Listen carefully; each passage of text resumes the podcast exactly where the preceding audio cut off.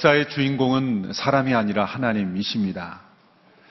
역사는 사람에 의한 또 사람을 위한 역사가 아니라 하나님에 의한 또 하나님을 위한 역사입니다. 하나님은 역사의 방관자가 아니라 역사의 주관자이십니다. 큰 사건뿐만 아니라 작은 사건, 또 우리가 우연처럼 보이는 모든 일들에도 하나님의 개입하심이 분명히 숨어 있습니다.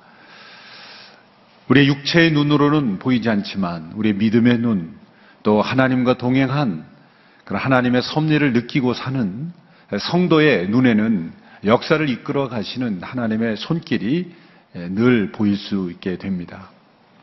하나님은 성경 역사를 통해서 성경이 역사의 형태로 우리에게 주어져 있지 않습니까? 성경 역사를 통해서 역사를 움직여 가시는 하나님의 목적을 우리에게 분명히 가르쳐 주셨습니다. 그것은 온 땅에 오직 하나님만이 유일한 분인 유일한 하나님이심을 우리에게 알게 하기 위하신 것입니다. 하나님께서 인간과 언약을 맺으시고 인간을 구원하시는 여호와이심을 알게 하시기 위해서 하나님은 이 역사를 움직여가고 계십니다. 그러므로 하나님께서 이 역사를 움직이시는 두 개의 중요한 축이 있습니다. 하나는 구원이고 또 하나는 심판입니다. 이것은 우리가 죄로부터 건짐을 받는 구원만이 아니라 우리의 모든 삶 속에서 때로는 우리가 해결할 수 없는 문제로부터의 구원, 때로는 질병으로부터의 구원, 그리고 내가 얽매이는 모든 상황으로부터의 구원, 심지어는 내 자신이 묶여있던 마음의 상태로부터의 어떤 구원, 모든 것으로부터의 구원의 역사를 통해서 하나님은 우리를 다스려 가십니다. 또 하나의 축은 심판입니다. 성경에 보면 하나님이 구원의 역사와 동시에 행하신 일들이 심판입니다. 노아의 홍수로 심판하셨고 또 온 열방을 심판하시는 역사가 성경에 가득해 있습니다. 또 우리 개개인의 삶도 심판하십니다. 최후의 심판만이 심판이 아니라 우리 개개인의 삶에도 하나님께서 크고 작은 심판을 하십니다. 때로는 내가 계획하고 때로는 내가 어떤 추진하는 일이 무산되는 그것도 하나의 하나님의 작은 심판의 한 종류일 수 있습니다. 그러나 하나님 그 모든 심판 속에서도 언제나 은혜를 베푸시고 새로운 길을 여시고 또 하나님께서 원하시는 길로 인도하시는 그런 하나님이십니다. 이 출애굽의 역사를 통해서 우리는 이 뚜렷한 하나님의 역사를 다스리시는 이 두 가지 축을 경험하죠. 첫째는 선택하신 백성을 구원하심으로써 은혜로 구속하심으로써 구원을 행하시며 동시에 하나님이 이집트 땅에는 하나님의 심판을 행하시는 것입니다. 하나님을 대적하고 하나님의 말씀에 거역하는 끝까지 자기의 길을 가고자 하는 자에게는 그 악에 대한 하나님의 심판이 임할 것이다. 라는 하나님의 구원과 심판이 동시에 극명하게 나타나는 것이 바로 이 출애굽의 사건입니다. 그러므로 이 출애굽 사건은 단지 이스라엘 민족의 인종적인 어떤 해방, 민족적인 정치적인 자유의 사건만이 아닙니다. 일반 세속 역사가들은 출애굽의 역사를 이스라엘 민족의 어떤 탈출기, 민족 해방 역사 그런 각도에서만 볼 수밖에 없습니다. 그러나 그건 성경을 잘못 이해한 것이죠. 출애굽의 역사는 분명히 하나님의 구원과 하나님의 심판의 역사를 통해서 하나님께서 역사를 지금도 동일한 그러한 그 생각과 계획으로 다스리고 계시고 마지막 날에도 동시에 하나님의 구원과 심판이 이루어질 것을 우리에게 경고하고 있는 것입니다. 끊임없이 역사 속에는 이 두 갈래 길이 있습니다. 하나님의 구원의 길과 하나님의 심판의 길. 그것을 선택하는 것은 우리입니다. 하나님 우리에게 주신 자유의지를 통해 이 역사를 통해 보여준 대로 하나님께서 제시하시는 구원의 길로 나아오라고 끊임없이 우리에게 경고하고 또 교훈하고 격려하고 계시는 것입니다. 오늘 본문에서 하나님께서는 낙심해 있는 모세를 다시 한번 부르셔서 그에게 소명을 재확인시켜 줍니다. 첫 번째 바로와의 대면에서 상황이 더 악화됐죠. 바로는 완악하게 거절했고 그리고 그 백성들로 하여금 더 많은 일을 가혹하게 시키게 되었습니다. 당연히 이스라엘 백성들은 모세를 더 비난하고 저주까지 하게 되었죠. 당신이 가만히 있지 않고 나섰기 때문에 바로가 더 우리를 악하게 대하지 않느냐. 바로에게 칼을 쥐어줬지 않느냐. 그러므로 당신이 하나님의 저주를 받아 마땅하다. 백성들로부터도 비난받습니다. 상황은 더 악화되었습니다. 모세는 당연히 낙심했겠죠. 하나님 앞에 그가 나갔을 때 하나님은 이 모든 상황을 통해서 너희가 바로 하나님이 여호와이신 줄 알게 될 것이라고 말씀하셨어요. 근데 오늘 본문에서 또한 하나님께서 모세를 다시 한번 부르셔서 그를 격려하시는 가운데 그 중요한 목적을 반복해서 말씀하십니다. 이번에는 이집트 모든 백성들이 하나님께서 여호와이심을 알게 하실 것이다라는 말씀을 반복해서 주시는 것입니다. 하나님께서는 모세를 격려해서 다시 한번 그 부르심의 자리로 나가게 하실 때 앞으로 일어날 일들을 구체적으로 설명해 주셨습니다. 앞으로 바로가 어떤 모습이 될지 그리고 그 이집트 땅에 하나님께서 어떤 일을 행하실지를 미리 알려주심으로써 이 모세를 격려하고 계신 거죠. 모세는 지금 자책감에 사로잡혀 있습니다. 자신의 능력이 부족해서 그 바로를 설득하지 못했다고 생각하는 것이죠. 하나님께서 모세를 불러 다시 바로에게 가서 내 뜻을 전하라 그랬을 때 모세는 할 수 없다라고 말했죠. 그 이유가 뭐라고 설명하는지 6장 30절에 보십시오. 6장 30절에서 이렇게 설명합니다. 그러나 모세는 여호와께 제가 입이 어눌한데 어떻게 바로가 제 말을 듣겠습니까? 라고 대답했습니다. 합당한 이유가 아니죠. 하나님의 부르심에 응답하지 못하는 이유를 자신의 능력 부족이라고 말하고 있는 것이죠. 자신이 말이 어눌해서 바로가 설득되지 않았다라는 것이 아니죠. 하나님께서는 그것이 아니다. 바로의 마음이 완악한 것도 다 내가 안다. 그리고 앞으로 더 완악해질 것이다. 그것도 하나님의 계획 가운데 있다는 것을 말씀하는 것이죠.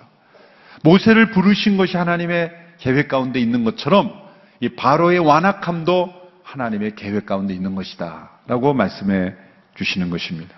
그러므로 자책할 필요도 없고 하나님을 원망할 필요도 없고 백성들을 비난할 필요도 없다. 모든 것들은 다 하나님의 계획 가운데 있는 것이다. 라는 것이죠. 그리고 나서 2절에서 5절에 중요한 출애굽에 일어날 앞으로 일들을 미리 알려주십니다. 우리 2절에서 5절까지를 우리 한 목소리로 다시 한번 읽겠습니다. 시작. 너는 내가 명령한 것을 다 말해 주어라. 그러면 내 형 아론이 바로에게 이스라엘 자손을 그 땅에서 내보내라고 말할 것이다. 그러나 내가 바로의 마음을 강팍하게 만들 것이며 이집트 땅에서 많은 표적과 기적을 일으킬 것이다.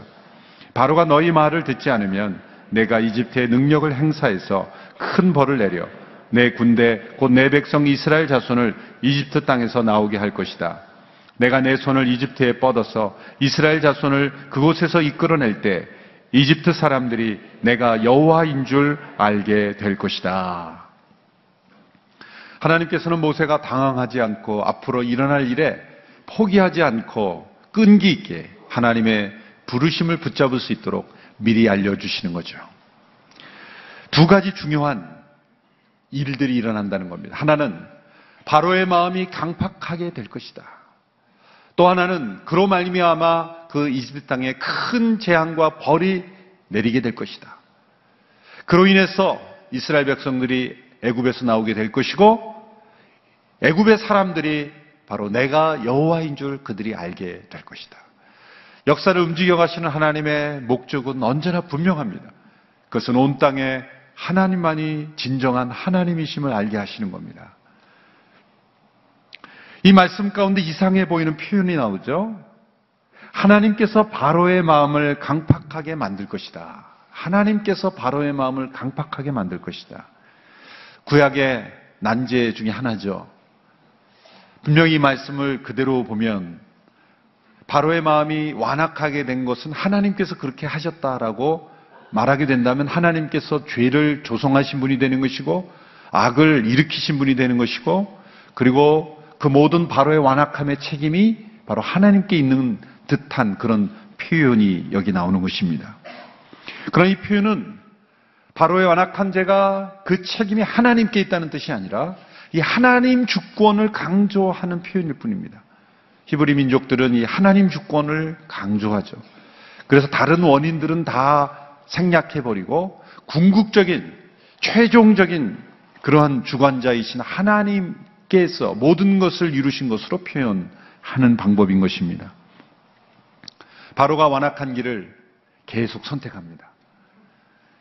이 열 가지 재앙에 대한 평가들을 보면은요, 중요한 특징이 나옵니다. 다섯 번째 재앙까지 이루었을 때까지는 모두 바로가 마음을 스스로 강팍하게 했다. 바로가 마음을 강팍했다는 표현이 나옵니다. 하나님께서 하셨다는 표현이 나오지 않아요. 그런데 여섯 번째 재앙 이후부터 하나님께서 바로의 마음을 강팍하게 하셨다라는 코멘트가 계속 나옵니다. 어떤 뚜렷한 분기점이 있는 것이죠. 그것이 여섯 번째 재앙부터입니다. 그러니까 이것은 그 구분을 통해서 우리가 해석할 수 있는 것은 처음부터 바로의 마음이 강팍한 것이 전부 하나님께서 그렇게 강팍하게 만들어서 그 지경까지 갔다는 것이 아니라 스스로 사람이 자신의 선택을 통해 악을 선택하고 스스로의 마음을 강팍하게 만들어간 겁니다. 다섯 번의 끔찍한 재앙이 있음에도 불구하고 스스로 거부하고 스스로 거부하고 거부함으로써 악을 택함으로써 자신의 마음을 강팍하게 만드는 길로 갔을 때 하나님께서 어느 한순간에 그 하나님의 인자하심의 끈을 놓으시는 거죠. 하나님께서 그 은혜의 끈을 포기하시는 거예요. 내버려 두시는 거예요. 여러분, 하나님의 인자하심이 얼마나 크고 얼마나 넓습니까? 그러나 그 하나님의 인자하심의 깊고 넓은 인자하심도 인간의 죄악으로 말미암아 가득하게 될 때는 그 인자하심이 끊어질 때가 있어요. 하나님의 인자하심이 무궁하지 않기 때문이 아니라 악을 벌하지 않고는 견딜 수 없는 하나님의 공의로우심 때문에 있는 거예요. 그 하나님의 인자하심과 공의로우심이 서로 균형을 이루고 때로는 심판하지만 구원을 베푸시고 구원 가운데도 심판하시고 이렇게 하나님의 인자와 공의로 다스리다가 공의로 하나님의 인자하심과 공의하심 때문에 하나님의 공의가 인자를 넘어서게 되는 순간 하나님은 내버려 두시는 로마서 1장에도 보면 그 완악한 마음을 내버려 두신다. 제일 무서운 심판은 내버려 두시는 심판입니다. 우리가 악을 행할 때 심판이 온다는 것은 하나님이 여전히 나를 사랑하신다는 거예요. 내가 잘못된 일을 갈 때 그 길이 막히고 무너진다는 것은 하나님이 너무나 사랑하신다는 거예요. 때로는 우리가 좋아 보이는 길도 하나님 막으실 때 그것은 하나님이 나를 사랑하시기 때문에 그 이외에 우리가 알지 못하는 위험, 때로는 그것을 통해서 어떤 악한 일로 빠져들지 않도록 하나님이 그 계획을 막으시는 심판일 수도 있는 거예요. 그래서 우리가 최후의 심판이 있기 전에 일어나는 모든 종류의 심판은 다 하나님의 은혜에 붙잡아 주시는 거예요. 제일 무서운 심판은 하나님께서 심판하지 않고 내버려 두시는 거예요. 최후의 심판까지 포기하시는 거예요. 그러므로 바로가 다섯 번째 재앙까지 마음이 강팍하게 하실 때까지는 하나님께서 붙잡고 계신 길을 주시는. 그러나 여섯 번째 이후로 하나님께서 바로의 마음이 강팍하게 하신다. 그것은 스스로 강팍한 상태로 내어버려 주셨다는 거예요. 은혜의 간섭을 거두시고 있었다는 거예요. 하나님께서 은혜의 간섭을 거두실 때 우리에게는 너무나 무서운 일이 생기는데 그것은 바로 우리 자신의 마음이 회복 불능의 상태로 가게 된다는 거예요. 하나님께서 열 가지 재앙을 계속 주실 때 백성들은 두려워 떨며 영향을 받았어요. 그 증거가 뭐냐면 이스라엘 백성들이 출애굽할 때 중단 잡족이 함께 따라 나왔다 그랬어요. 표현이 잡족이라서 좀 죄송합니다만 여러 나라의 인종들이 같이 따라 나왔다 그랬어요. 거기에는 이집트 사람도 있었고 이집트의 히브리 민족처럼 종살이 하던 사람들도 있었을 거예요. 그래서 이스라엘 민족은 출애굽 당시부터 다인종 공동체였어요. 물론 다른 민족의 사람들이 그 어떤 그 많은 수가 아니었겠지만 소수였겠지만 소수의 타인종들이 함께 있었던 공동체가 출애굽 공동체였어요. 출애굽한 공동체 이스라엘 단위민족이라 생각하면 안 됩니다. 그건 놀라운 일이죠. 하나님께서 애굽에 재앙을 내리실 때 그 땅에 있던 다른 인종 사람들이 야 이게 이스라엘 민족에 붙어야 되겠구나. 여기부터야 살겠구나. 그리고 출애굽할 때 같이 따라 나왔다는 거죠. 출애굽기 12장 38절에 나옵니다. 그것은 그 땅에 재앙이 임할 때마다 살아계신 하나님을 인정하고 이스라엘 백성의 이론이 되기를 원했던 사람이 있다는 거죠. 하나님께서 심판을 통해서도 전도하시고 구원을 베푸셨다는 거예요. 심지어 애굽의 바로의 신하와 술객들도 이는 하나님의 손가락이다, 하나님의 손길이다 그러면서 나중에는 대결하기를 거부했죠. 그런데 바로는 끝까지 거부했습니다. 하나님께서 열 가지 재앙을 통해서 그 땅을 심판하셨다는 것은 능력이 부족해서가 아니죠. 한번 했, 한번 재앙을 내리셨으나 그 능력이 부족해서 그 사람들이 변화되지 않고 변하지 않고 그런 것이 아닙니다. 이것은 하나님의 인자하심의 증거인 것입니다. 하나님은 심판을 실행하시면서도 은혜 베푸시기를 원하셨습니다. 열 번의 재앙이 있었다는 것은 바로가 처참한 심판에 이르지 아니하면서 하나님의 이 역사의 협력자가 될 수 있는 기회를 계속해서 주신 거예요. 그래서 이 심판이 열 가지 재앙에 이르기까지 한 1년 정도의 기간이 들려지 않습니까? 1년 정도의 기간이 바로에게 허락되었던 것입니다. 그러나 바로는 그 기회를 거부한 것입니다. 이 열 가지 재앙이 내려진 순서를 보아도 하나님 얼마나 은혜로우신가가 나타납니다. 처음부터 사람을 죽이고 사람에게 어떤 어떤 내리는 재앙을 행하지 않으셨어요. 간접적인 재앙. 나일강을 피로 만들고 메뚜기 떼를 풀고 그 다음에는 가축들에게 이와 어떤 그, 어, 그 종기들이 바라고 그런 어떤 그 간접적인 그 다음에 작물에게 임하는 우박과 그런 재앙이 임했죠. 그리고 나서 마지막 최후로 사람에게 장자가 죽는 그런 심판.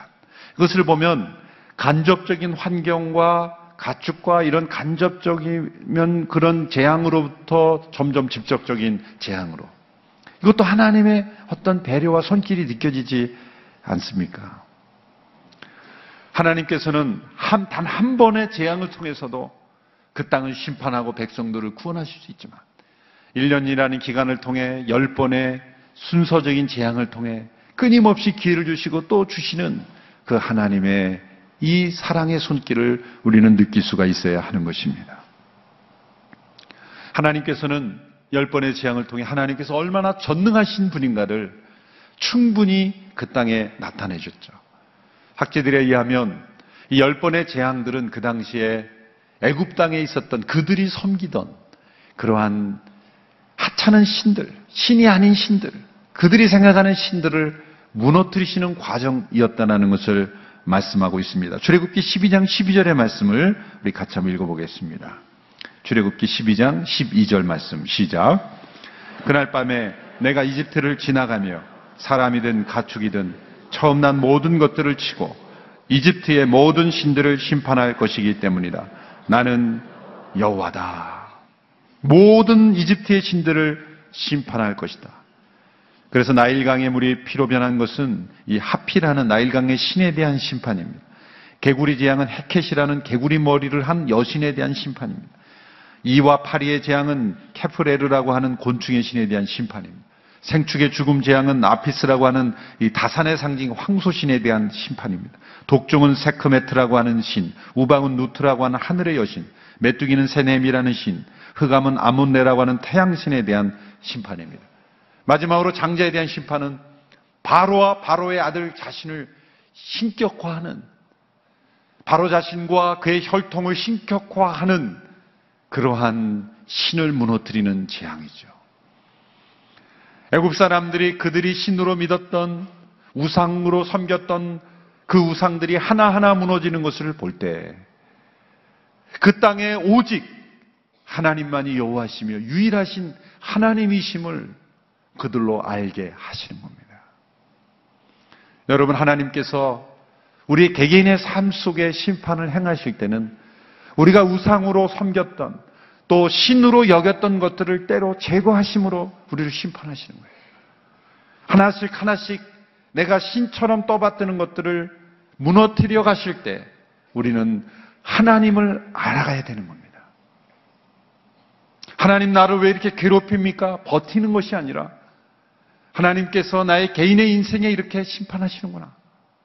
이 심판을 통해서 하나님은 나를 구원하시는 거예요. 하나님의 심판은 결코 심판으로 끝나지 않습니다.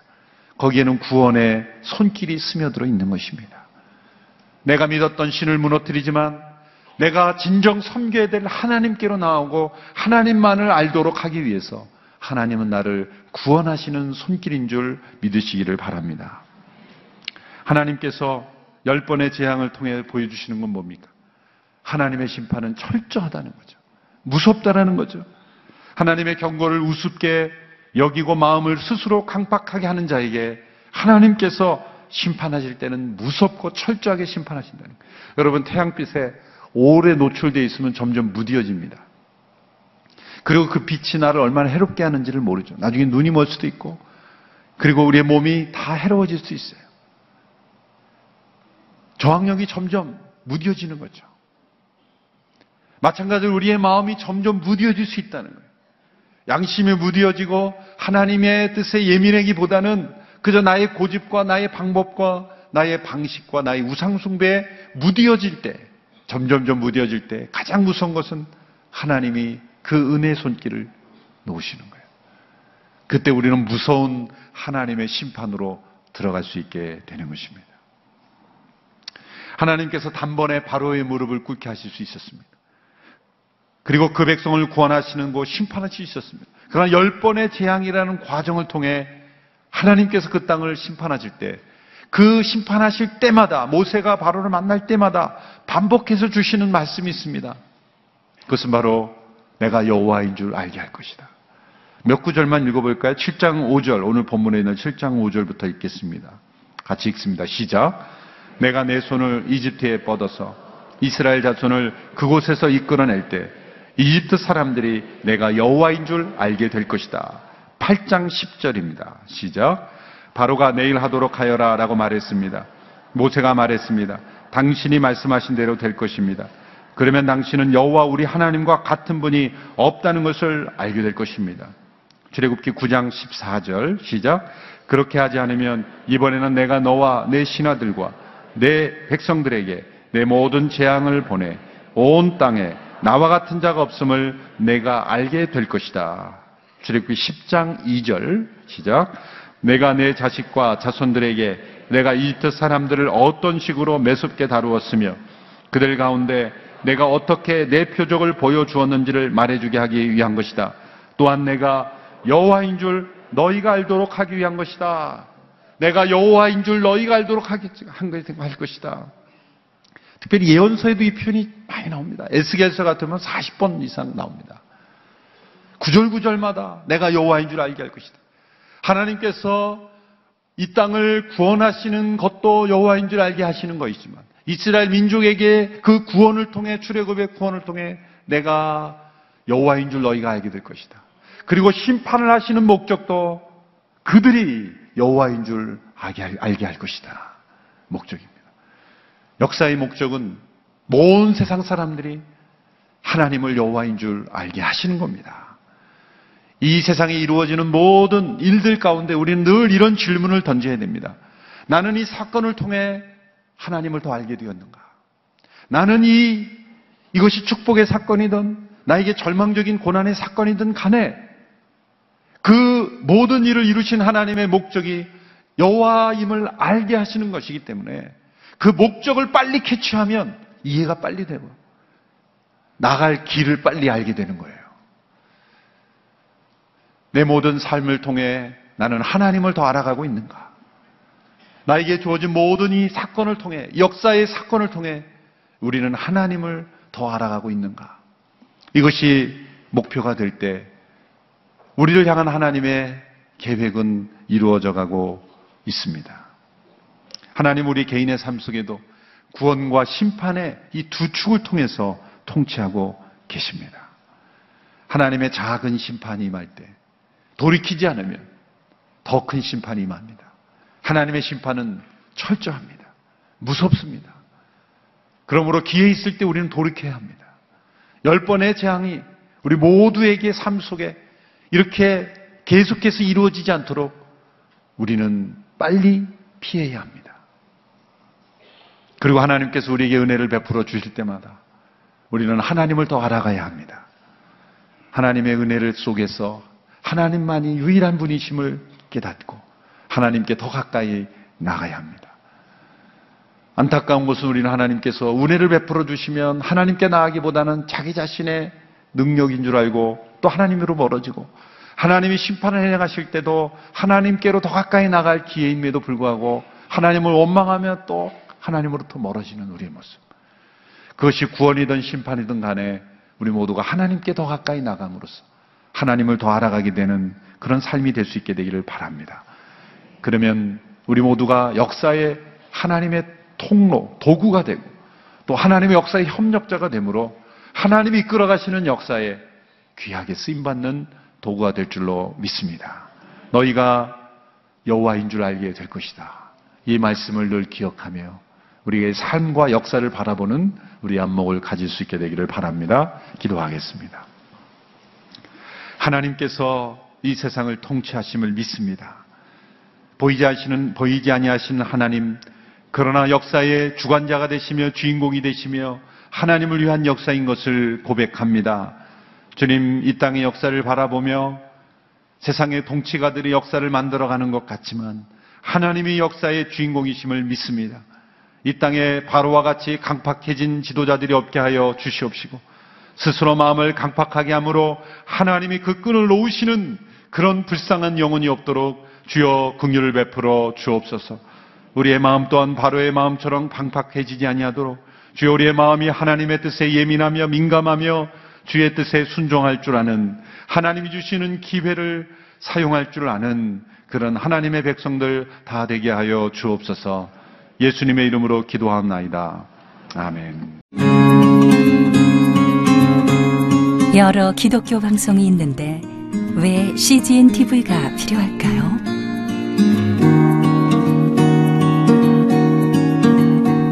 많은 후원이 필요한 이 사역을 왜 이어가야 할까요? 오늘도 고민 또 고민해 봅니다.